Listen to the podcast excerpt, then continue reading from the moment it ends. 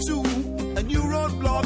It's fake democracy. We're going up the wrong way. We're going to have to stop. Critics of a secret wars. They can't expose them all. We're going up the wrong way. We're going to have to stop. Hello there, and welcome to episode 15, 15 of the Cake Watch podcast uh, with me, Steve Bullock, an ex negotiator for the UK in the EU, and currently a Brexit geek for Alyn Smith, MEP, but here in a personal capacity. and I'm here with, well, I'm not here with actually, um, I'm here by the, the, the magic of electronic communications with. Me, Chris Kendall, a feckless Eurocrat, um, but here in a strictly personal capacity. I'm actually not. Feckless in a personal capacity. Yeah, uh, yeah. I'm. I'm here. Um, I'm actually on holiday again. You're either at lunch or on holiday, it's the kids' half term, so I'm deep in darkest home counties. oh, lovely. They should be upstairs asleep. I hope. I got my Are headphones you in a, are you in a particularly Brexity area? I ask. I'm actually sat in the constituency of a Remain hero, Ah, which one? Dominic Grieve. Ah, fantastic. He's my MP. ah, great. Didn't vote for him, Well, no, obviously not. He's a Tory, but you know. but Okay. I did. I have sent him several letters of endorsement and encouragement. Oh, that's very good of you. It's important that he knows that his constituents fully back the line he's taking. Yeah. And I suppose you've got massively long lunch hours to do that in as a bureaucrat as well, so it's nice to have the time. No, no, no, stereotypes. So we've got a bit of follow up from. Well, um, firstly, thank you very much to uh, Alyn Smith for appearing in our uh, episode 14. We had lots of fun with him, and uh, we're glad uh, people who sent us feedback saying that they enjoyed it and that we should have more guests on, and we will plan to have more guests on. That was great. I found myself. Um, what, what's the what's the UK English exceptionalist equivalent of mansplaining? I was I was Ingl, Brit, it, Britsplain. No, there's a word for it. It's Britsplaining. Yeah, but it's when, not when, when the Britsplaining. When the Brit- when the Brit- when the British explain what's in the EU's interest. yeah, but this is EU. specifically English splaining to to the Scots. It was I was being asked about Scots dialect. Oh, this is uh, uh, yeah. This is this must be engsplaining, wasn't it? Yeah. Or un, u- union splaining. Yeah. So I was I was explaining a word. Uh, I was explaining a bit of Scots dialect that I'd never actually heard before in my entire life until um, Alyn used it last week. But Which um, bit? The Weens. Which one was it? The Weans. Yeah. Ah, no, yeah, yeah. That's yeah. In Geordie, in Geordie, it would be Bairns. Right, I mean, say, Bairns rather than. Weans. Yeah. Yeah. yeah, But it's we uns. Oh, is it? It's a contraction of we for small. And ones. Un. We un, we ones. Oh, so I we thought it had to do with- apostrophe un. No, we uns. Oh, you see there. Nothing to do with weaning. I don't Are think. you, no. you explaining to me? I'm Scot. I'm I'm I'm Scotsplaining to you. I think. yeah, I think I think that's fair. I, I think yeah. By the way, we should um, flag that if you hear if you think that the sound quality is a bit off this week, it's because it is. Yeah. um, because I forgot all my gear. I left it in Brussels. And here we are podcasting remotely, and I didn't bring my fancy microphone with me. So I'm doing it through my old gaming headset. Yes. I can see on screen, and is a, a genuine relic of uh, of 2000s and 90s gaming. I think. This this headset saw me grind from naught to level eighty, three at least three World of Warcraft characters. Good grief. I've, I've shot you into silence. God, yeah, absolutely. I mean, I'm a geek, you know, but I had a little ginger, Oh, well. ginger, ginger dwarf called Cranky. you might want to cut this bit. yeah, I think we'll cut this bit. yeah, it's a very, very small part of our, our listenership will know what the hell you're talking about. So, um, so we've got a bit of follow up. The first bit of follow up um, I've got is from episode 14, where somebody who uh, actually, unfortunately, I haven't, I can't remember who, but I'll send them. A, I've already thanked them for pointing it out. Uh, somebody pointed out that I had used the figures incorrectly for the economic impact of different uh, different forms of Brexit. in different regions. Uh, in that I'd said every year, and what I meant, the figures that I gave, I'd said every year, and actually the figures, of course, as we know, are uh, uh, are based are, are, well, they're based on how much lower GDP would be than it would have been projected to be in ten years ten years time. Um, what I was trying to get over is that that happens every every every year. Oh, I see. You know, I see. what I was trying to get over, it'll be one and a half percent lower in ten years' time than it would have been, and the year after it will be again, and the year after it will be again. You know, I was saying it's not a one- it's not a one-off hit. I was trying to make make the point, but uh, but thank you for pointing that out. And if anybody does fact, fact if anything we've said does need fact checking, please do tweet us or DM us or whatever and tell us, and uh, because we'd rather be uh, we'd rather be accurate. Yeah, we, we are going to correct ourselves when we when we make mistakes, which we do and will. Uh, we are not going to double down on our mistakes and call everybody else a liar, which uh, we know we know people who do that, and we won't do that. Yeah, or we'll we'll try not to anyway. Um, I mean, so we did get some we did get some uh, feedback from our um, soft Brexit episode, which was a couple of weeks ago. So we we we we took quite a strong position on this, and I think that that's a position we both hold quite uh, quite sincerely. Yeah, Um, yeah. But um, it's fair to say that we got some pushback from people saying, "Well, look, you know, hang on a second. You know, okay, a soft Brexit. There's no way that that's going to be as as bad an outcome as a hard Brexit would be." So I think it's worth just sort of clarifying what we're saying here. So, um, if you're an EU citizen in the UK, or if you're a UK citizen living in the EU, an outcome that looks a little bit like the EEA, which includes freedom of movement, of course, is going to address a great many of your concerns. Um, it's certainly a much better outcome than the kind of hard Brexit that we're cu- currently looking looking at. Less bad. Exactly. Um, I think, you know, economically too, um, as we were saying, I mean, it, it, it's not as good as remaining, but it's not as bad as a cliff edge scenario. Uh, the point that we were making, and we will continue to make, is that we have two major problems with a soft Brexit scenario. One is that we don't think it's sustainable. We don't think that a soft Brexit is going to be something that smooths over um, divisions in British politics and British society, and it's not going to be something that can be sustained for a long for a long time. You know, there's still going to be pressure towards some kind of um, cliff edge leave um, scenario. Yeah, and on the on the sustainability, I mean, I think it's what we're seeing from uh, from hardliners, you know, the ERG and so on. I think is that, and what I'm hearing rumours of as well. I have to I have to say, is that they'll they'll do and agree to anything to get over the line of Brexit. They recognise that Brexit Yeah. itself is under threat.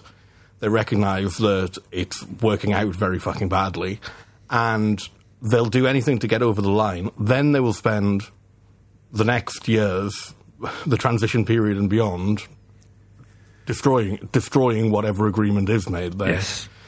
To make it harder, to make it Yes. worse, to make Yes. it you know, and so on. So, um, in that sense, you know, we, the sustainability. It's not just that we. Ob- it's not just. It's not that we objectively think EFTA and the EEA are unsustainable for, for example, for their for their current members. Um, what we think is that in the situation that in the situation that we're in, this isn't a panacea. This isn't gonna. This isn't just gonna solve the problems. Just people nice talk about it compromise as a that's gonna solve the compromise. Sorry, sorry, I've, I've spoken Yeah. over you, Yeah. Steve. No, no, quite. People talk about it as a compromise, thinking, yeah, well, you know what, you know, once we've reached a compromise, everybody's going to live with it. And well, no, we don't think it's a compromise. We don't think people are going to live with it. So the first issue Yeah. that we have with it is we don't think it's sustainable in the current British political context. And the second issue, which is my particular pet issue, is that it's not. Um, there's a massive democratic deficit if you're an EEA member state. If you're an EEA state and you're effectively taking EU legislation, um, you're at a, at a great disadvantage democratically to existing EU member states. So that that's my major problem with it. So those are the two Yeah, issues. think- Sorry. No, no, no, absolutely. I was gonna, I was just going to bring up Norway. Um, there's been a report. No, it's yes, it's a strategy. In fact, it's Norway government's Europe strategy, uh, which has been held up by lots of people as a. Uh, I think it was described by Politico as a love letter to to the to the EU actually, um, and it's been held up as saying, you know, this is look, it, w- it works brilliantly for Norway. Here's a strategy by the Norwegian government showing uh, all showing all of the benefits. How of it. much influence Um, they have. Well, I think well, but I think that's the thing is that it does show it does show that it brings Norway lots of lots of benefits in terms of the single market.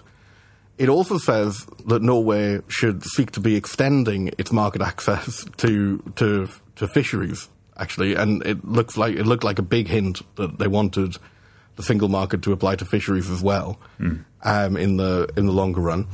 Um, and then there's two things. There's a large amount about how they need, how they have some influence, and they need to have more influence. And I think this is exactly the point: is that um, yes, there are opportunities to have some influence, but the choice about how much influence you actually have is made by is made by others. Um, in in the in this situation, and and actually, there's a recognition in that paper, which is absolutely. I mean, we shouldn't mischaracterize. It's absolutely positive about Norway's place in the EEA. The second thing about the, the Norway paper, the Norway strategy, is that it makes the point that there is consensus for Norway to be in the EEA. And we know that no politicians want to, in Norway, want to reopen the question of EU membership because it's uh, because the, the, the, the campaigns that were had were were, were rather were, were rather toxic, um, and that there is wide there's a widespread agreement to that. Uh, you know this will this will do for now. They're gonna because- live with it, because yeah. we, we're going to yeah because we're going to we're, they're going to live with it. So these situa- so the situation Norway finds in is very very different to the situation that a member state leaving the EU with an with um, a lot of a lot of politicians who are exceptionally hostile towards even the existence of the EU, let alone uh, let alone membership of the UK membership of the EU.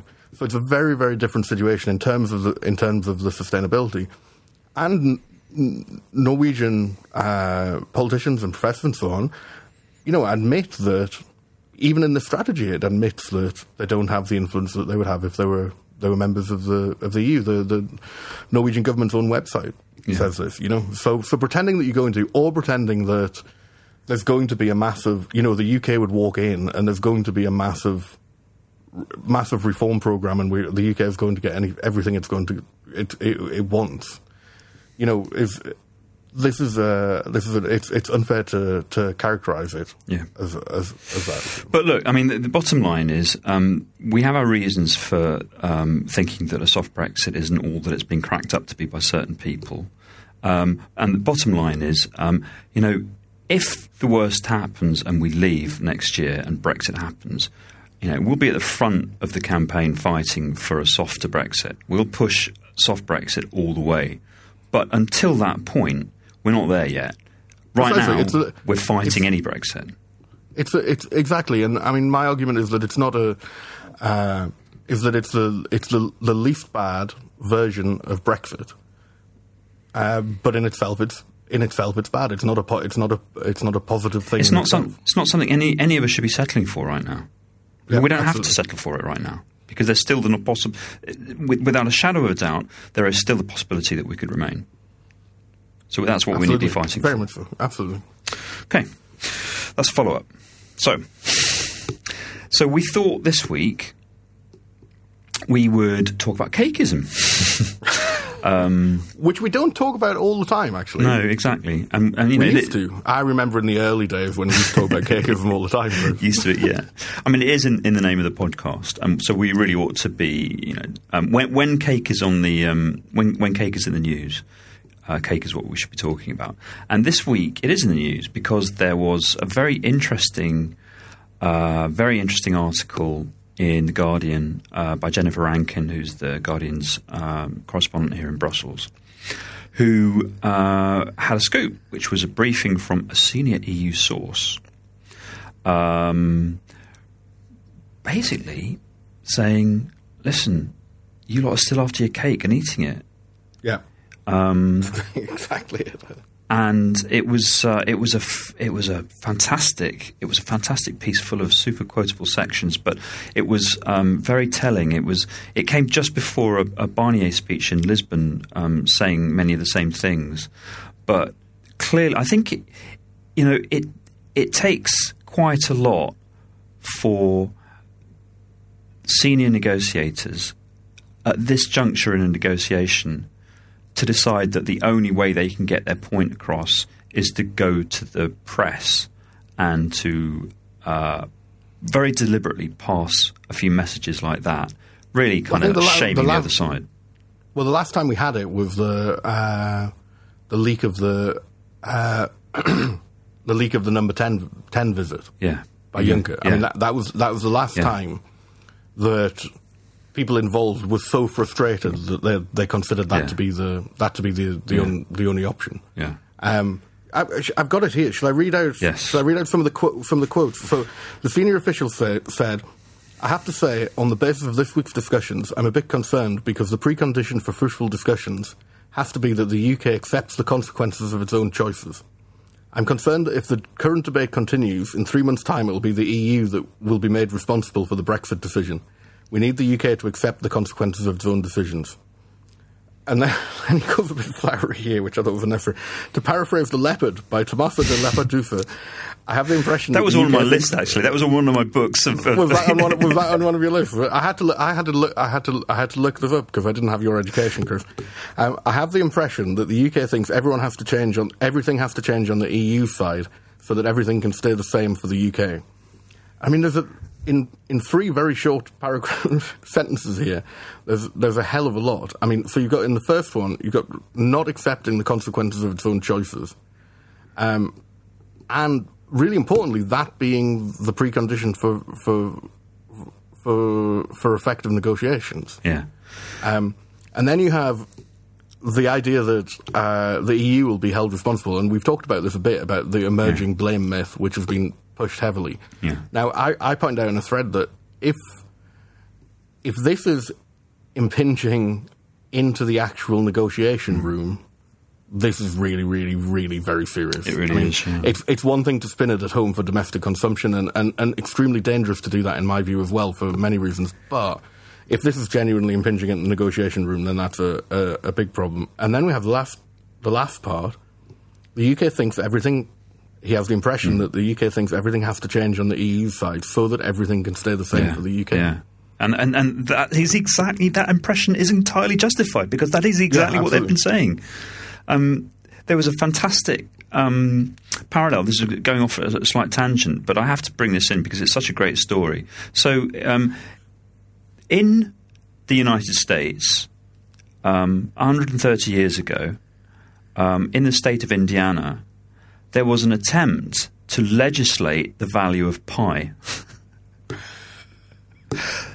so the, the, the Indiana state leg- legislature decided, on the advice of um, a scientist or a so-called scientist, who had thought he had worked out a definitive value for pi, decided that they would legislate this until ridicule stopped them at the last minute and they threw it out. Uh, what a fantastic parallel! I mean, okay, for, if, for pie in Indiana, read cake in the UK. Yeah. You know, um, the universe has to change in order to conform to the reality that we have shaped for ourselves. And you can you can you can imagine you can imagine people like David Davis sitting in the room saying, "But we've said this will happen. Yeah. We've said we'll get this, so you have to. Yeah. You have to give us this because we've said we. Yeah. But we've told people. We've told people they won't be happy about it. And people on the other side of the table going, "Look, guys, you know." This is, this is not this is not our problem. I'm really I'm really really sorry. And you, So I did, hearing, a, I did a. Can I can I tell them about my tweet? So I did a tweet with um, uh, which which I was trying to, to sum it up because there's been a few things. There's been Galileo this week, yeah, uh, where the rules state that uh, there are limits to the access to information. I think I'm not an expert on this by any means at all, so this does need fact checking. Um, but as far as I can understand it, uh, things like source code uh, are only available for EU EU members. Uh, that you know, you, certain elements of information can be shared with can be shared with, with third countries by arrangement, but not every, but Yeah. everything can't Yeah. be. Then there was the idea that the UK wouldn't be eligible for Galileo-related contracts, uh, Airbus specifically, um, which it won't be because the rules state that only EU companies are, for security reasons, only EU companies are eligible. and then there was a point about I was it the European Defence, Defence, exactly. Fund, Um, um, which is going to be half a billion. Was it half a billion? Well, it's the new. It's. I think. I think. uh, Is it not talking about the new um, fund for the CSDP missions? That instead of having direct contributions from member states, they're going to set up because it's not part of the budget. So Uh, this is a, yeah, so it's a the set, UK is not gonna be it's the um, for yeah. peace facility. Um, so you you had the African peace facility. So in the next financial f- uh, framework, they're going to have a, a European peace facility, which will. I, no, I Is that not the same a, one? no, this is a fund about def- this is a fund about defence acquisitions. I'm sure that UK companies weren't going to be weren't going to be Oh eligible. yeah, yeah, for. yeah, yeah, yeah, yeah, yeah. And, and, okay, yeah. and yeah, of course, then, and yeah, of course, they're not going to be eligible for them because American companies aren't eligible for them either, or, or, or Gua- Guatemalan companies, and uh, yeah, Yeah, the- the- the shock and, Hmm. these, these are a direct consequence. And th- the other thing is that the, the UK participated in the making of these rules. yeah, obviously. I mean, to hold up your hands now and go, what? What? We didn't know about this. What new fucker? You know, what alchemy is this that you've suddenly changed the rules to not allow this? You know, the, the, the UK the the UK was involved in making the rules in this. Um, and I heard, I don't know, it's entirely unsubstantiated, I should say, but I did hear from one person that, that it had been a UK insistence that uh, the exclusivity for, for uh, information for Galileo. Um, so yeah, I did this tweet, which is um, it's the UK speaking to the EU. Um, we should have done this as a little playlet, a play, a play, and a play. um, so the UK says uh, we're leaving. UK, the EU, okay. The UK properly mined, no single market or customs union. I've tried to fit in none of that shite or malarkey, uh, but couldn't fit in. And the EU says, yeah, we've got it, a third country. Then the UK says, does third country mean we keep access to EU programs, agencies, data, markets, contracts, agreements, and decision making? And the EU says, uh, no, no, it doesn't. The UK says, the EU is ruining Brexit. You're ruining our Brexit by not letting us have all of those things. And this is re- this really seems to be the, the actually, I mean, It's the tweet of the tweet of the year, isn't it? It's it's taken off. But if you want, if if you want the benefits of membership, you you become a member. And something that I found, I mean, we, so I thought I think it's useful if we actually talk about why this is the case. Hmm. You know, because there's definitely a view, a genuinely held view among some commentators that this is just belligerence. Hmm. That actually, you know, the EU can change all of these rules. That you know, it's it's belligerence on their part, or there's the, the, the myth that's constantly spread by the far right press that uh, that it's punishment. You know, um, so I think it's useful if we talk a bit about why about why these things are the case, about why it's difficult for the UK to participate in certain agencies, about why. Uh, why you'd be excluded from, from being able to bid for contracts for certain things, and what you know why uh, why can't I saw the other day why can't the EU just relax relax their insistence on freedom of movement? Yeah. You know, so I think it's useful if we talk about that. Yes, I think it is. I- I- And we, it's it's not as if we haven't talked about this many times, um, but I think it bears talking about again, um, just simply because there just does seem to be a, a mental block on the part of many people in the UK who, who just can't quite understand why. They, they see it as rigidity and inflexibility, and the senior source in Jennifer's article um, quite rightly pointed out that no, no, this isn't rigidity. This is this is a rules based system, and rules rules-based are not system, inflexible. Rules can be changed, but they, there's a there's a method and a system for changing rules. You can't just change rules willy nilly or on the fly because then you know then then you'd have anarchy. No, you have rules. If you want to change the rules, change the rules using the system. You need to be a member to do that. yeah, absolutely. You know, you And can't, the idea. I mean, obviously. so, so you know about, about uh, treaty change. You know things that things that would require treaty change. This is this is this is put about as if, and I mean we had this with the EA agreement as well, as if the EA agreement could could just be amended very very easily. You know to suit to suit UK preferences. And it's the same with it's the same with treaties, and it's the same with EU law. When you reopen the treaties, you're talking about a discussion between member states for for several years, usually, um, and you're talking about long, hard negotiation, negotiations between them. There's a cost to this, you know.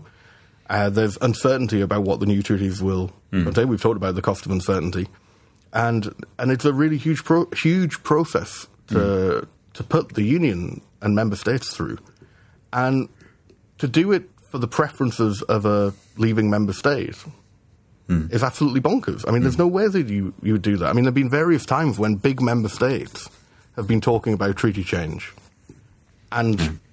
and it's been resisted. You know, Well, I've got. I mean, i my theory is that the the the the Whitehall thinking and the Westminster thinking is coloured by previous treaty revisions and by what happened in Ireland and in, and in France uh, and and with the Dutch when it came to um, failure to ratify treaty changes or, or, or third party third country agreements, um, and then there, there was there was a tweak done or there was some changes made or there's something something was done to to, to, to smoothen To meet the concerns and- wrinkles yeah. and meet concerns and mean that they could go back, try again, and get um, uh, and get assent, get get get assent to this uh, treaty or get assent to this treaty and um, this agreement, and you know, and that's that's the framework, that's the context that, that in which they say, well, you know,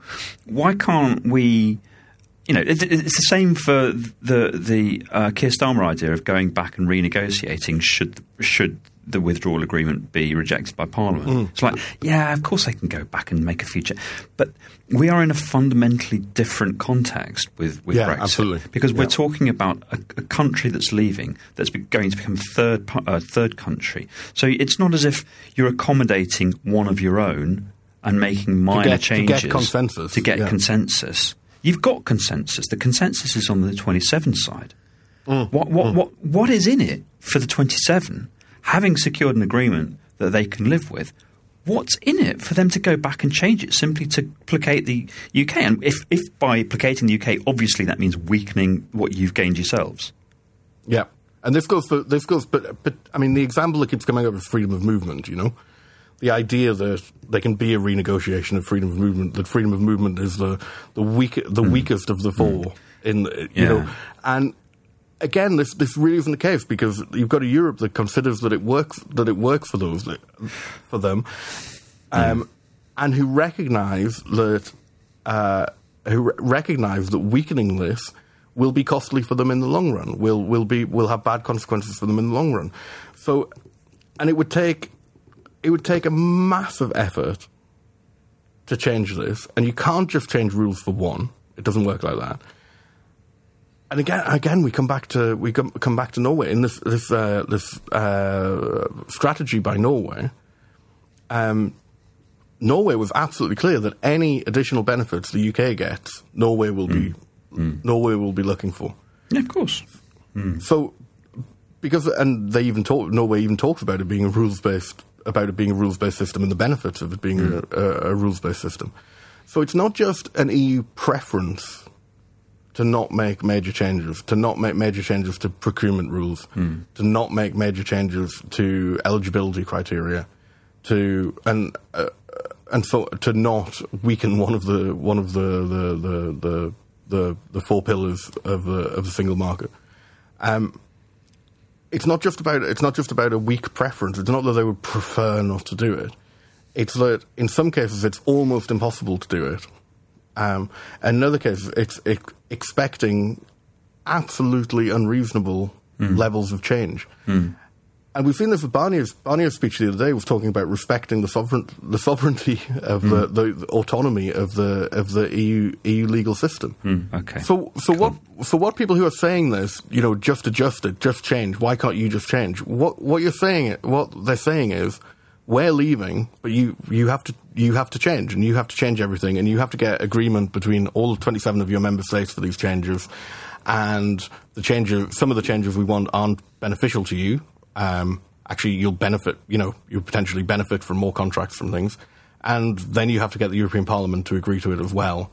Um, and you have to do, and you, but most of all, you have to do this for us.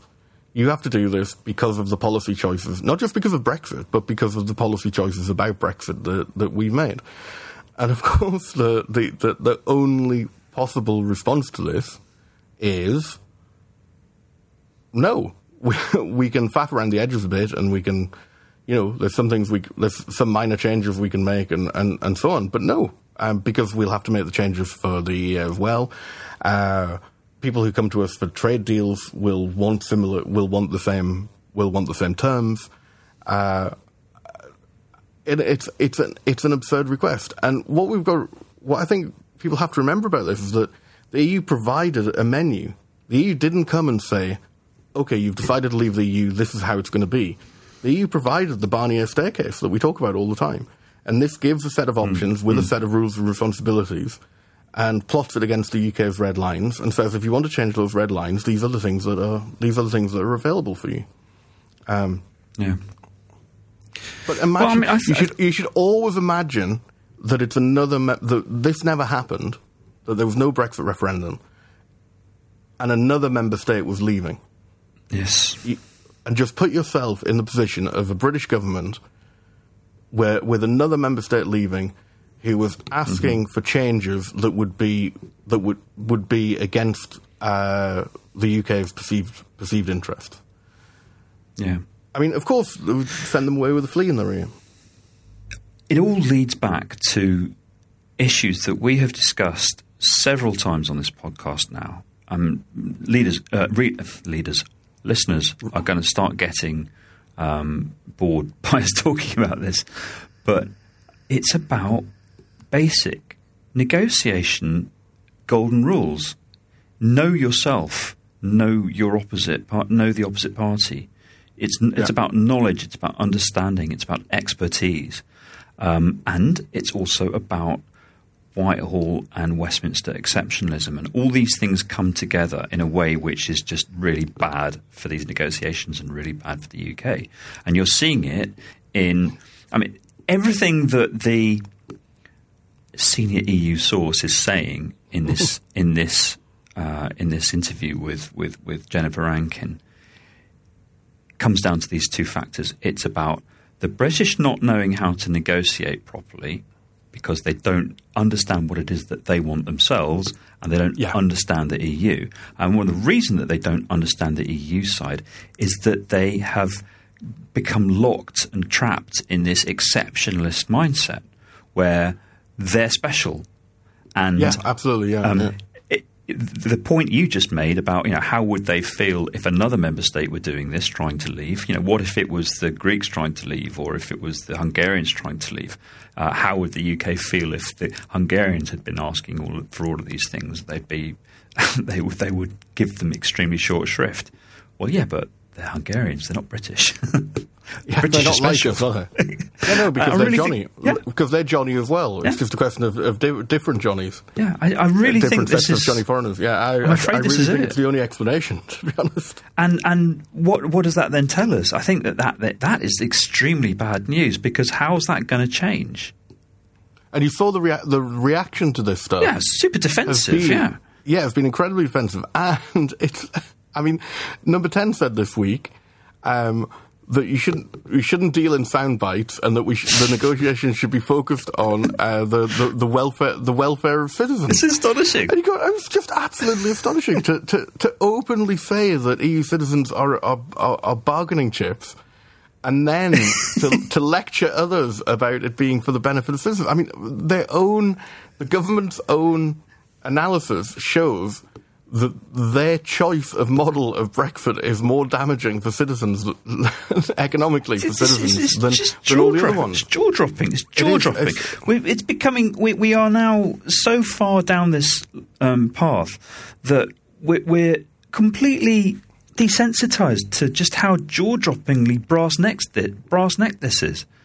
Uh, David Allen Green did an absolutely wonderful tweet this week where he, he said 2016 Brexit means Brexit exclamation mark. yeah. Uh, UK Brexit means Brexit exclamation mark. 2018 the EU saying Brexit means Brexit, full stop. Yeah. And the two years has been the journey from that exclamation Yeah. mark to the full stop. Yeah. But the UK is still using the fucking exclamation mark. Yeah. And to say not to use sound bites when you've been going around saying Brexit means Brexit. Red, white, and blue I mean, Brexit. Oh, I mean, really, it's just it's it's it's really beyond belief. I never thought, I never thought it would be done this incompetently. You know, I I always thought Bre- whatever happened, Brexit would be damaging. That there's no good Brexit, but it it didn't have to be like this. Nobody- eh? nobody I mean, did, it nobody really, did. really didn't have to be like this. Well, Oh. isn't is, is, isn't this um, a moment then when we should uh, bring in the Ivan Rogers speech? Yeah, yeah, absolutely. That was that was quite something. That that was. I mean, when I when I first started reading through it, I, I remember I almost instantly um, direct messaged you with it and said, Yeah, "Have yeah, you seen absolutely. this? Because this is dynamite stuff." And it is. uh, It was. It's a. All of the things that we've been talking about. Um, he he his speech is, is is quite long. It's a, quite a long read, um, but it's so worth reading Yeah, because really he is, really really does go into all of these reasons why what we're asking for is simply impossible and why it's not that the EU is being awkward or difficult. It's that we are not understanding how the EU operates, and we're, effect- we're effectively asking the EU to dissolve itself effectively, to, to, to, to become something other than it is, simply Yeah. in order to do us a favour because we're leaving. I mean, it's just, it does not work. It doesn't compute. So it's a very, very good speech in that regard. And from Ivan Rogers, who, you know, um, and it's hard to overstate quite how essentially ha- ha- what an essential part of the machinery he, he, he was right up until the point where he was effectively sacked. Yeah. Um, and, and certain, by, by no stretch of the imagination could he be described as some kind of fifth columnist Remainer, although, of course, lots of people have been trying to. No, no, and actually, we see. I mean, you see a, uh, you see, uh, in some ways, a sort of a, a defence of Brexit itself in it. I mean, the the the speech the speeches about what the realities of what the realities of Brexit are, you know, and about dispelling the misconceptions and and, and so on. Um, but uh, you know, he, he's he's he's not calling for for Brexit to be abandoned. He's he's calling for it to be entirely, you know. but for the realities of it to be faced and dealt with. Um, uh, and I mean, there are, but there are bits of. Uh, there, there are also some bits of uh, of exceptionalism in it itself as well. You know. Yeah. Uh, Yes, you're right. But in, but in terms of ha- of, of providing a dose of reality um, as regards the EU, what's acceptable to the EU, what the EU is and what it isn't. Um, I mean, in that in that respect, at least, it's essential reading for the UK side, yeah. and it's clearly been ig- ignored.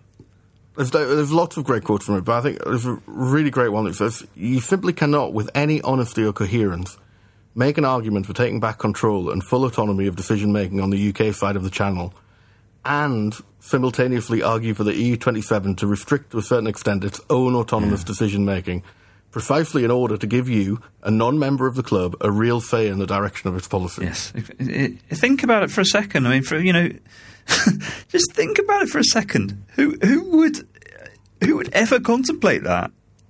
Yeah. It's yeah, the most unre- unreasonable and unrealistic thing to ask anyone. It's not just that they're asking it; they're just almost taking it for granted that that's what will happen. And their entire strategy has been built. Well, I mean, they don't have a strategy, but their entire approach has been built on the assumption that that's something that will. They don't even need to ask for it. Of course, they'll get that. So it's it's Yeah. what they So- ask for that they're debating over. What kind of unrealistic cake that they they demand, not whether or not. Yeah. So He gives he gives he gives he gives lot he gives lots of exa- of examples of this happening, but a, a really good one on data. Um, is that understandably from outside, it the UK is concerned that it's become voiceless in the data realm on the global stage by becoming voiceless on the European one, and its paper is the UK government paper on on data cooperation, and its paper therefore makes a case for why we should still some, be somehow involved in setting policy for the bloc for the EU. But why exactly should the EU permit an existing member of the club to codify the rules, an exiting member of the club to codify the rules of the club? And indeed, how can it when the UK will not be in the Council or the European Parliament when future legislation is decided? I mean, yeah, in what in what way in what way is is is is the UK going to be involved in decision making here? Um, Yeah, um, but this, in a way, this this brings us back to the um, exceptionalist nonsense that we've been hearing from the soft Brexiters too, where they've been talking about, oh yeah, but you know, in the EEA, you know, the UK would be a huge player in the EEA, and we we would be very influential. And you're thinking, what on what planet do you think that being outside is going to be as influential or nearly as influential as being on the inside? Yeah, and it's not it's not nothing. The EEA doesn't have no influence on on the EU, uh, uh, but it, but the the amount of influence it has is the choice of the EU in in each individual case. And and It's not it's not the choice of the it's not the choice of the Yeah. EA, and it and it won't be, and therefore. I mean, there's no possibility. I mean, zero, zero, zero possibility of the UK being given more say than than EEA member states. I mean, why, why, how, how, how possibly could you? How could, how could, how could any European official or politician then meet the Norwegian prime minister and say yes, but yeah, you're you're not getting it? Uh, yeah. well, I think I It's, think the British it's absolutely impossible. well, the British argument is that well. Um, That we we're British. The will come argument is that we're British. No, the British argument is that we'll come in as this super important big player, and you lucky Norwegians, uh, you, you'll get to be. Uh, you'll get to ride on our coattails, and we'll come in and we'll be far more powerful, and it'll be a proper kind of meeting of equals between the EEA and the EU. Not understanding a that the EU member states are also in the EEA, and b it, it's it, it's not even a case of not understanding. It seems to me that there ha- there has to be some deliberate selective blindness going on where people simply will not will not look the European Parliament in the face. They will not look the EU's various institutions that have been developed with a with, with a view to reducing and, and, and uh, getting rid of the democratic deficit. Yeah. They simply will not look those in that they don't like them, and therefore they're sticking their fingers in their ears, and they're like la la la la la. We can't see you, we can't hear you, you don't exist, and so This, this, this is the thing. This goes back to our federalism thing about the the, the more democratic institutions get, the the the, the more uh, anti-Europeans hate it. Yeah, the more they, the more it annoys them because it, it, it looks more and more like a democratic, modern sort of state structures, and that's exactly what they don't want. And therefore, yeah, Yeah. it's it's a bizarre, it's a bizarre. So, thi- so this is what, the, maybe what the UK is saying is, oh, but it's all it's all just agreed up. It's all just agreed and stitch ups in the middle of the night anyway. Um, so you can just do that for this. Yes, know? exactly. So that it comes yet again. It comes back to what we were saying about understanding um, your what what you're dealing with and being honest with what you're dealing with and knowing what it is that you're dealing with. It's it's genuine knowledge, not pretending that it's something that you wish it was or you pretend or that you want it to Yeah, be. Not not assuming that it's something that you've always told uh, the, the press that it is. No, it's it's it's actually being honest with yourself about what it is. And they They've are not honest with but they've put themselves. them, but they've they've put themselves in a position where they they almost can't be honest with themselves though because they've said we'll have the exact same benefits of the of the single market. They've said that nothing will change for uh, for, for for citizens. You know they've they've they've used they've they've they've committed themselves to cakeism. So I mean, once t- there's an argument that actually once you've done that, you should believe your own lies because otherwise they'll just you know they'll they'll just crumble under you instantly. The the difficulty is that that it's it's it's an agreement that's going to crumble under them. You know that there's not. I mean, you've got to you've got to start thinking that no the no deal is potentially back on the table here, which is which is absolutely horrendous prospect. Well, no, I, I think the No Deal has always been on the table, um, and it has always been probably uh, there with a higher probability than most people uh, want to realise or want to admit. Um, I, th- I, th- I do think it, it, it's always probably been somewhere between a No Deal and a softish Brexit, and um, or, or or no Brexit, and yeah, I, I, I'm, I'm, I still think it's very much on the cards the way things are going. I mean, the the alternative the alternative, I guess, is that the government simply, you know, faces down the ERG and, and, and calls their bluff that they will agree to anything to get over the line, and just softens and softens and softens. But I mean, I mean the the, the, the attempts to extend the backstop on Northern Ireland to the whole of the UK and then to set a time limit on it. I mean, really, it was amateur. I mean, absolute amateur, amateur hour. I mean, what you could you what you could have done. You could have even gone with a request for this. You know, you could have felt it out first and gone with a request for it, or something, or said said you wanted something based on that. You know, uh, but but they but they did but they didn't. Uh, they had the argument in cabinet in, in, in, in public, and then came up with a unsatisfactory solution, which was then rejected instantly. Yeah. And It's just it's just amateur hour. There was a good there was a there was an article I think by Bloomberg about uh, arguing that basically Ollie Robbins and Sabine Weyand by being able to work together are kind of have been con- constantly saving the whole thing from from collapse, you know. And then of course this started a. Uh, this started a, a, a, a, a lot of roaring and gnashing of teeth from the right wing that uh, that Robbins was too close to his opposite number. You know, because they when apparently when negotiations get to a sort of deadlock, the two of them will go for a go for a walk together around the corridors in in in the Berlaymont. You know, and try and try and work through it and try and find solutions.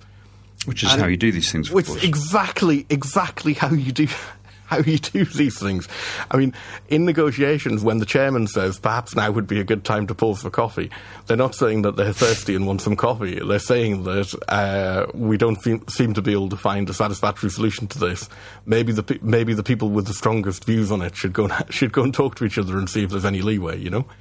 Um, so actually, you know, there's, there's a possibility that the the the, uh, the lead officials negotiating this have actually been holding the holding the whole thing together oh, well, uh, it's, ag- it's, against it's more the than against the absolute idiocy coming from Oh, but coming mean, from the government. it's more than a possibility, Steve. This, this is a 100% cast iron certainty.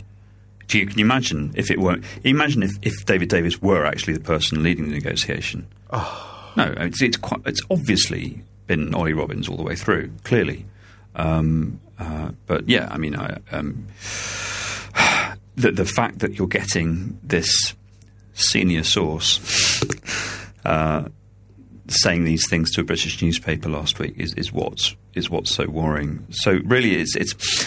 I I think maybe it's interesting for us to speculate for a second and let's just flag these disclaimers once more that we're here in a strictly personal capacity because we Yeah, do we do know the people involved obviously we do know we do know them personally some of them very well but um, but this is but we are they, we're not I, I'm certainly not in, in the loop on all of this stuff. Personal relationships are one thing, but when it comes to this profession, you know, professionally, I'm not in the loop on this at all. I'm very much not in the loop on this, and I'm doing this in a very sort of private capacity. So I know I bang on about it, but I really do want to stress that.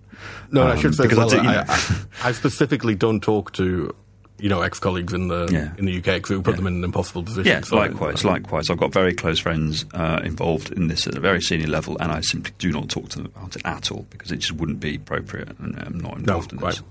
So you know, so so you know, I think maybe it would be interesting for us then to speculate what what's what's the tactic here in what what brought the EU side to this extremity where it felt that it had to um, brief the British press on what's happening and what do they think that they can achieve by Oh, I that, think- what they gain by that. Oh, oh, well, I think. I mean, I think. I think there's two things. There's a there's a short term issue and there's a long term issue. The short term issue is that, contrary to uh, contrary to popular belief, no deal is not in the EU's interests either. I mean, it's it's in nobody's interest. No deal is is, is dreadful for everyone. It'll hurt the UK substantially more than it'll hurt the EU.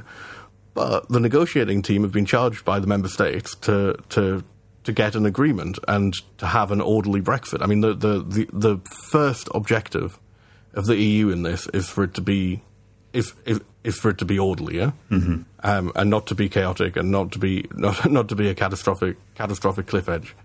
Um, so, and I think I think that's that's that's important to remember. That's not to say that that's not to say that they wouldn't that it that it can't happen. That's not to say that it can't happen at all, but the object the objective is to is is to avo- avoid avoid that happening. Sure, sure, sure. But I mean, so but So I mean, this is and this is pushing. th I think th- this is about uh, this is about making it clear that reality has to be just like the Rod- exactly the same as the Rogers speech. That reality has to be faced, or that, that or that is a real possibility. Because I mean, there, there's there's certainly going to be some work on the EU side, prepping stakeholders, prepping the council, the EU 27 um, format um, council bodies, saying things are things are not going well, and the problem is on the other side, and, and they are not they are not accepting reality, and therefore we have to be prepared that this isn't going to work because you know you can Oh, yeah, lead a horse to been- water, and you can't the make it drink. put, and the commission's been putting out papers on the consequences of No Deal for for specific sectors. Exactly. So, so that that important work is being done, but this interview obviously isn't to be seen in that context. This this interview is very much targeting a, a UK audience. Well, I think that's the long term. The long term objective is to is to avoid this blame myth, because the blame myth is. Uh, you can imagine a situation where uh, Brexit's gone very badly. We don't. I don't know. We have to. ima- It's not a huge stretch of the imagination to imagine Brexit going very badly. Where Brexit's gone very badly, the realities have set set in during the uh, the period after the tran- after the transition period you can imagine with the press, the, the right wing press, and uh, the the uh, the influences within within Parliament as well against the EU, this blame myth becoming uh, becoming an orthodoxy, becoming standard standard stuff. The Brexit, we could have had a lovely Brexit were it were it not for that pesky EU.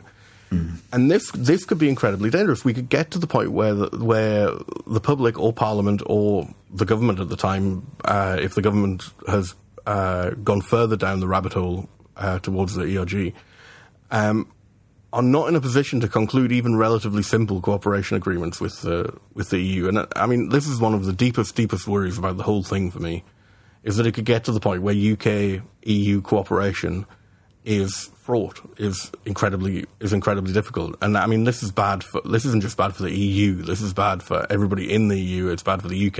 It's bad for Europe as a whole. And it's bad for the world as a whole.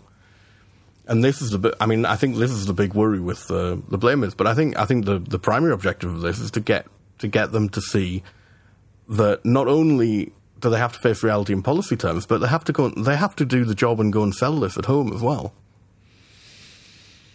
Hmm. Because I mean, uh, there's been no expectation management by the government. Hmm. The government's all the government's done is promised. It's promised stuff that's unachievable.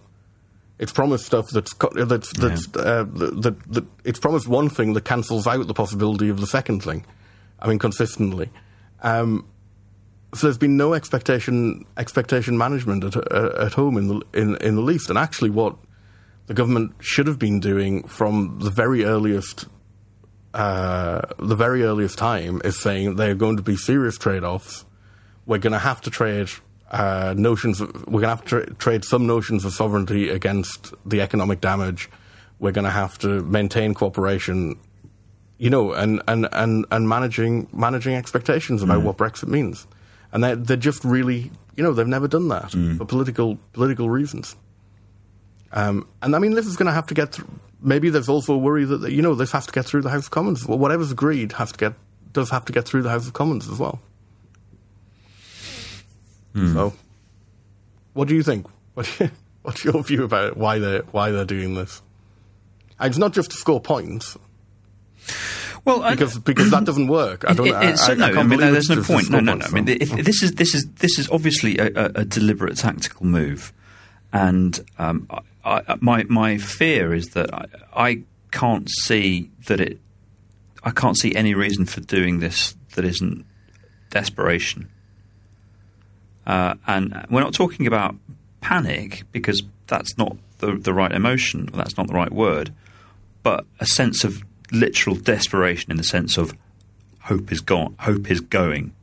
yeah, If- if- yeah. you know, we are approaching the end of the track and we are hurtling towards the buffers and normal normal the normal rules of negotiation seem to be suspended you know, with it, you know we can't relate to these people in the normal way, and something needs to be done to jerk them out of this irresponsible complacency. And Yeah. so, therefore, we have to go directly to uh, British political society and British public through British media and, and, and, and galvanise people who are, you know, who, who, who might um, be able to uh, exert more influence from, from, from the home front. And it seems to me to be that that seems to me to be such a desperate tactic because this government is so clearly not open to that kind of um, um, manipulation is the wrong word. They're, they're simply not open to influence from from from, from people at home. From political society, yeah, quite so absolutely. so and, and Brussels knows this perfectly well. So I think- that's what I makes think- me I think, it's such a desperate move. I mean, But I think the islands. I think. I think the desperation comes over Ireland as well. I mean, there's been no progress on Ireland since the since the agreement was made in December. Eh? I mean, there's no, we're heading for six months, well, five months uh, since then, and there's been there's been no progress on it whatsoever. Um, I mean, this is Ev- This is even even in the shock of the immediate aftermath of the referendum result, and even in the shock of that um, change of leadership and point and, and, and the appointments that Theresa May made, even at that point, you could never have imagined that we would be at this in in this in this situation so so, you know so soon before the Brexit date. It's, it- No, it's- no. nobody could have imagined it. Even I think think even think last year after the election, you couldn't. Yeah, and think about how the date slipped. You know, for the June the June Council was the the aim to get stuff you know broadly agreed in principle, so that it could then put, be put into legal form. Yeah. and then there could be negotiations on the on the on the on the detail of the text over the summer, so that it could be it could go to the October Council to get sign off, and then be sent uh, effectively to the two parliaments, to the UK Parliament and the European Parliament.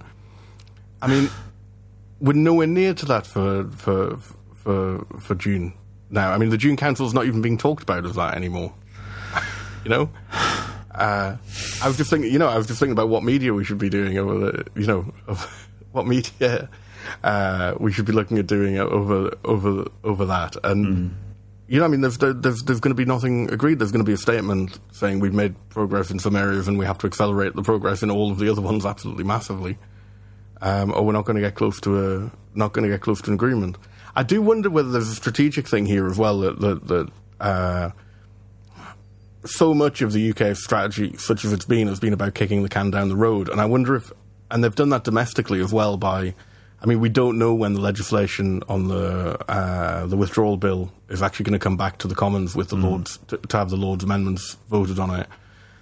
You wonder whether they think, whether they fall into this trap of thinking that it can all be done, you know, at an all nighter in February. It's I feel like real essay crisis stuff, isn't it? Yeah, Um, yeah, and that, that's a that's a real, real worry because the parliament has to the parliament has to sign it off. The European Parliament has to sign it off, and, and, and actually, I think the, the UK Parliament has to sign it off as well.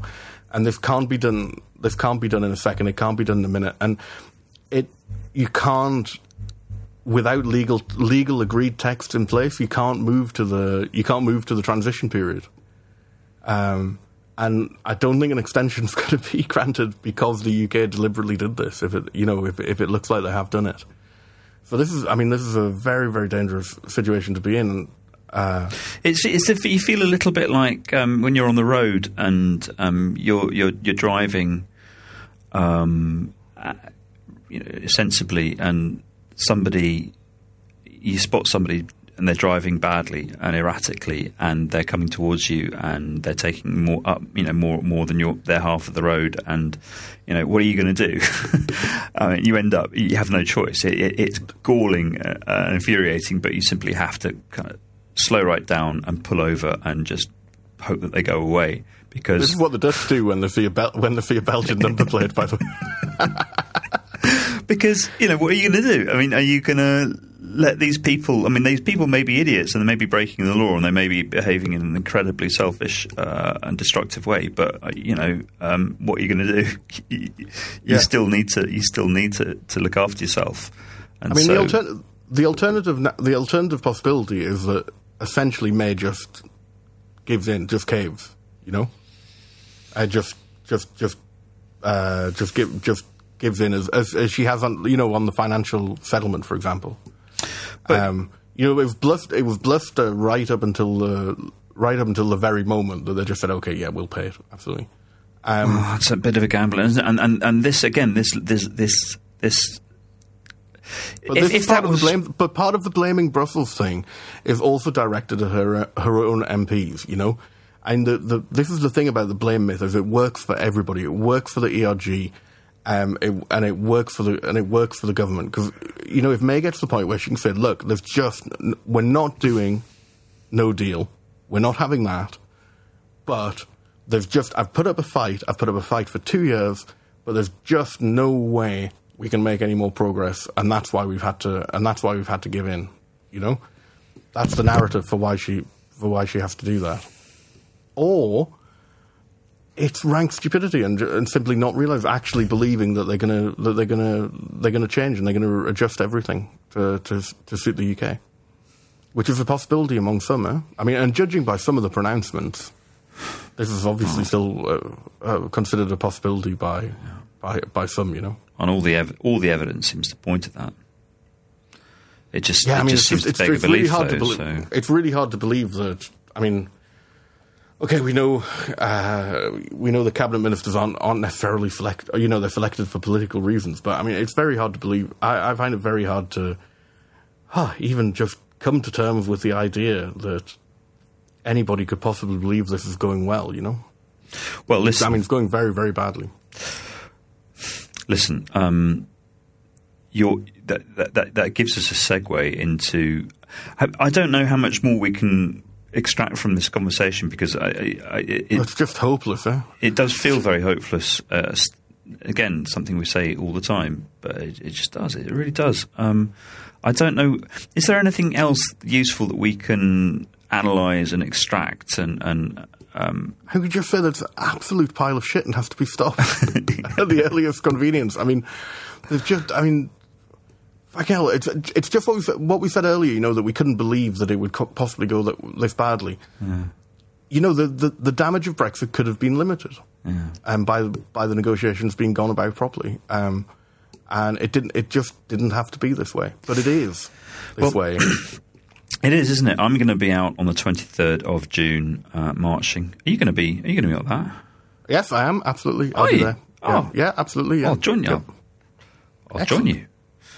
Um, that, I'm looking forward to that. It's going to be great. Uh, I might dress up as Captain Remain, but I might not. Oh Christ! Probably won't. You're marching on your own if you do. But because I, I was thinking of segueing into Lie of the Week because uh, Lie of the Week. Okay. So we've got some fantastic candidates, um, which I'll come to after you play the music, Steve. But um, it, Right. it's, it's a real segue into what we've just been talking about. So yeah, hit the music. Run the music. I don't believe you.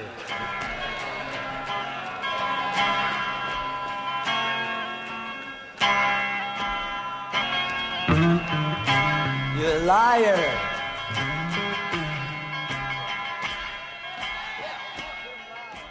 So lie of the week. Uh, this week, lie of the week is uh, cabinet special, as in every lie that we've got is from a senior cabinet figure, and it uh, links very neatly into all the depressing things that we've been talking about: um, unrealistic.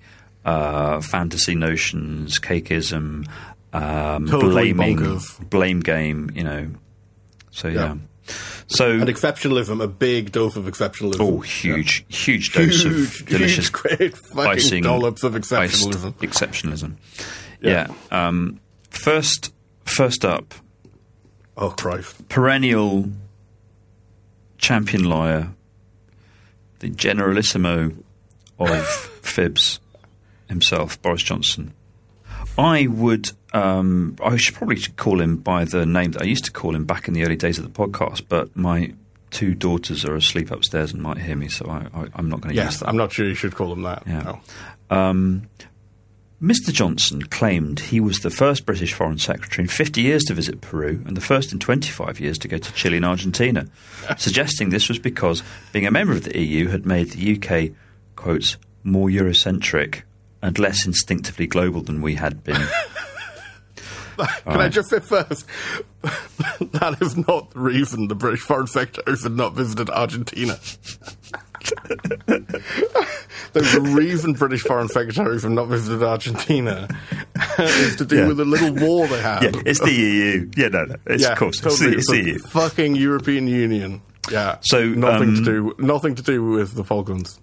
So, obviously, this immediately prompted a whole bunch of people, including myself, to go and do uh, the most basic bit of research on the internet and come up with fantastic statistics on EU foreign ministers and how often they'd been visiting Latin America. So the the, the, the French and the Germans con- basically seem to be in constant competition with each other to see which of them can go to Latin America more often. The Spanish absolutely. effectively live there Live, live, live the Italians are out there all the time, and so you, you look at the the most recent trips for EU foreign ministers, and they're all within the last five years, except for the uh, UK, which was before this recent trip by Boris Johnson, 1966.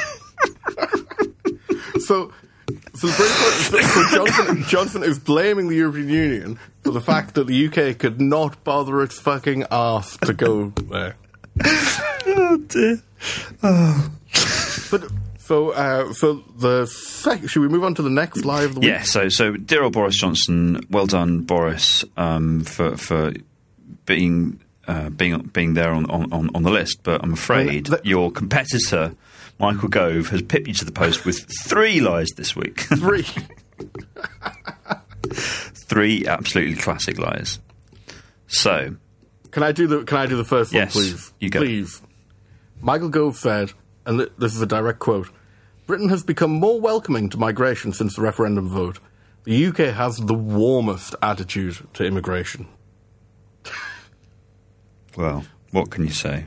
That's What why so so many EU nationals are moving back to the EU."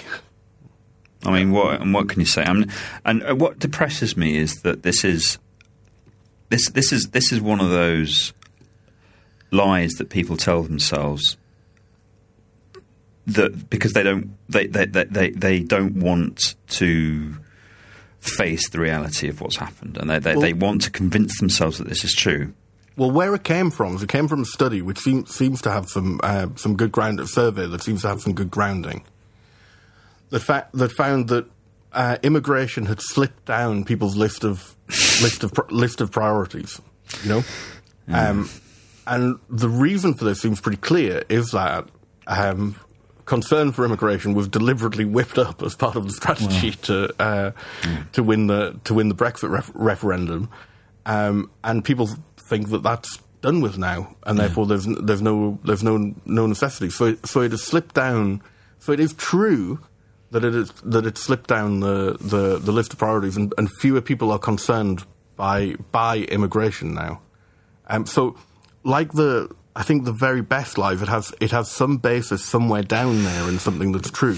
You know, But it, yes, it, it, it's a massive distortion of something that actually is a very is a very sad statistic and a very sad development, um, a- and, it's being spun completely the other way, as if. Um, there are many reasons why this lie uh, is is repeated and, and has taken hold, taken root in people's minds. I mean, I had a I had a bit of an argument with uh, uh, a, a British journalist for a, for a, one of the big broadsheets just last week over this, where, where, where um, we you're narrowing it down to about three possible people.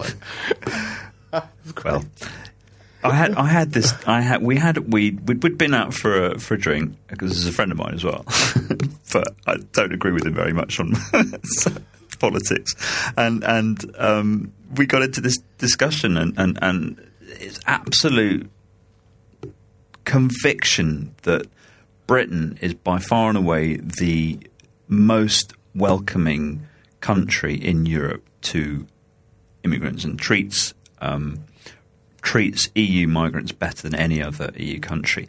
And you know, there are reasons for somebody to say that, but It's because they, don't- you- they don't have to register at the town hall. and go Exactly, exactly. That's what, There's- that's there's what also- it is, yeah. But when you look at the reality of what has been happening to our friends and our family members, Yeah. and you look at the reality of the hostile environment, that is an, an, an overt, stated, deliberate policy. Yeah, yeah. You can't argue that Britain's become more welcoming or that it has the warmest attitude to migration. You just can't argue that. When you've got targets to reduce migration, you immigration. eh? When you look at Germany and Sweden and what, I mean, fuck's sake. You know, Yeah. when you know, look, there was a fantastic piece. I will dig out the, the I will dig out the, the, the Twitter thread, an absolutely fantastic Twitter thread from uh, one of the one of the people that um, that we follow uh, in Germany, who, who's a British um, person who's emigrated to Germany and settled in Germany, going through the the way in which he was welcomed into that community and his family was welcomed into that community and the way in which that happened and just the the, the, the, the almost the sort of how he was showered with love by Yeah, these yeah. new neighbours and what a contrast. And I'm not it's not as if every British person is racist and horrible and, and, and, and welcoming. That's that's definitely not true. We know that's not true. And we're No, no, not. of course not. but the the I, I system got, no, I mean, I got married. I got married in in in, in Brussels in uh, Saint Gilles, Saint Gilles town hall. 'Cause we li- in in Belgium, when you get married, you have to get married at your uh, the town hall of the commune that you live in, and. Um, so the Burgermeister did the did the the, the ceremony, and we, we were having a we were having a, a, a another ceremony with all the family and stuff. So it was quite small.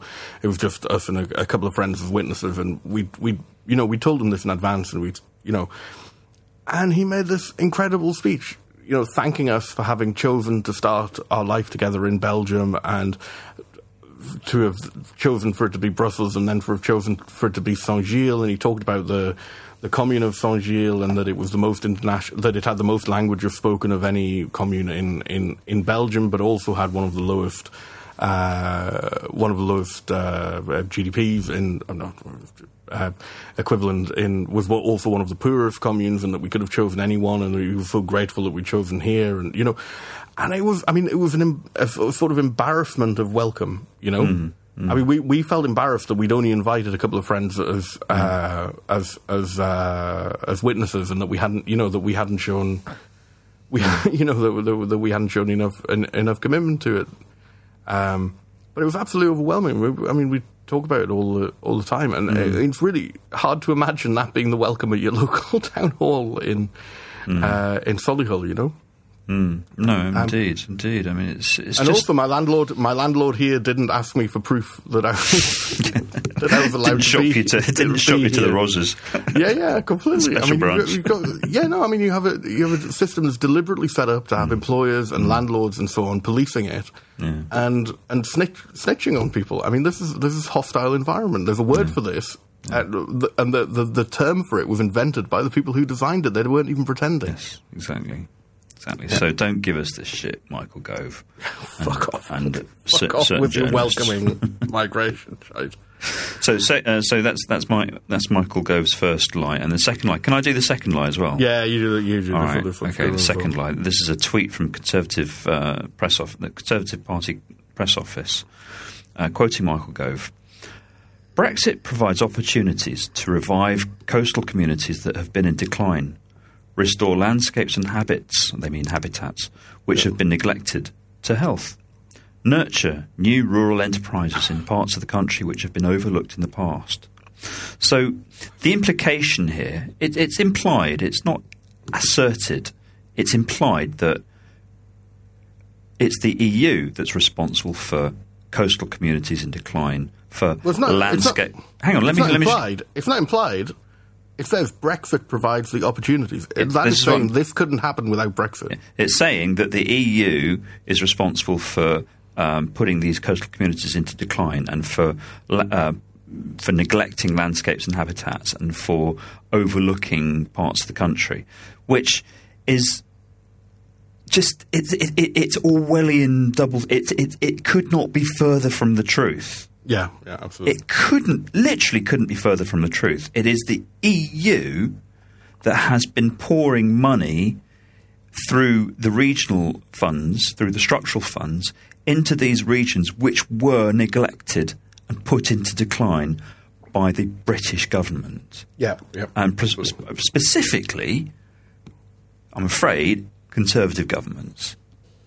Yeah, absolutely. I come from a coastal community. Yes. Absolutely. yes. Um, it is. It, it, it's.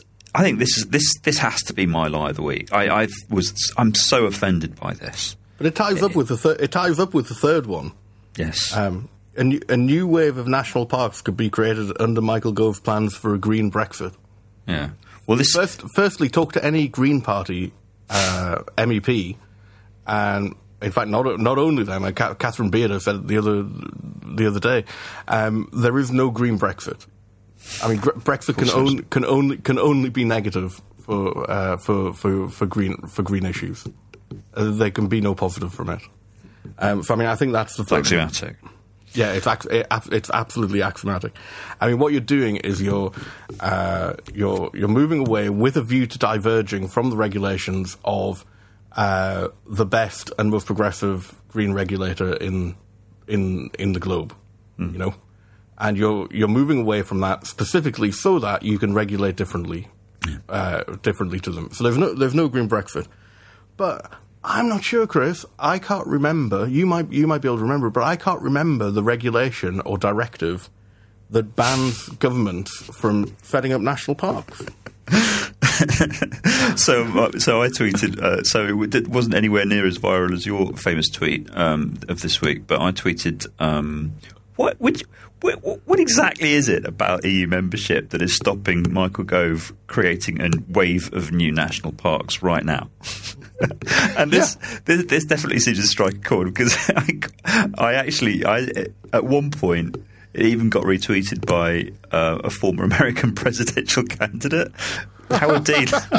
I'm thinking, wow. I didn't. I didn't know he would be interested. I, I, I, didn't, I didn't know he would be interested in whether there'd be new national parks in the UK. I just well, think I, I, just think I think people I think Michael Gove's lies are so people are, they annoy so many people. I think you got the entire establishment of the Democrat Party in the US it's sort of like oh god not Michael Gove lying about Brexit again. yeah, absolutely. Yeah. I suppose probably light, it's light, light relief from the really fucking big Well, in I America. suppose, right? yeah. So, Well, yeah.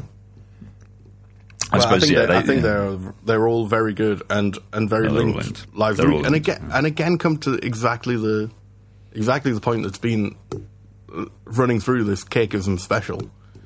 Uh, that Yeah. yeah, that the UK is different. You know, tell a lie big enough, and uh, you know enough people will believe it's the truth. I mean, it, it's Steve. How depressing. I think on that on that unbelievable, de- unbelievably depressing note, we should probably leave it. Yeah, I think you're Um, right. Otherwise, we'll do what we often do, and then we'll think of something funny instead, and, and, and leave people with a with a with a good taste in their mouth. And Unicorn we chaser. don't want that. We don't want that. We want we're we're here to howl into the void. Yeah, sip those bitter dregs. Yeah. So yeah, that's another another week. So uh, uh, expect another expect more uh, blame giving and misdirection in the next week, and uh, and hopefully we'll be back to talk about To it. moan, to moan about it, yes. And in the meantime, Yeah. you can catch us moaning on Twitter, which uh, we both do uh, from time to time. Um, What's your handle? Mine is Autocrat, O T T O C R A T, Ottocrat. Yep. And mine is Guitar Moog. That's spelled Guitar Moog.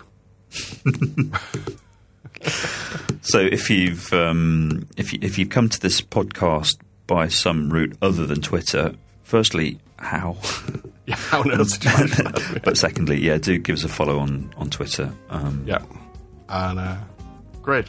Okay, and we'll be back next week uh, with we're planning from uh, some Ask Cake Watchers as well, which we've been neglecting yeah. of late. We So have we're been gonna- super neglecting that. We have Yeah, actually recorded a whole bunch. Yeah, we've recorded a bunch, but we haven't got around to putting it out yet. Yeah, so so, we will. we're gonna we're gonna get back on that, and uh, and we'll see you all next week. Thank you very much. Good night. Good night.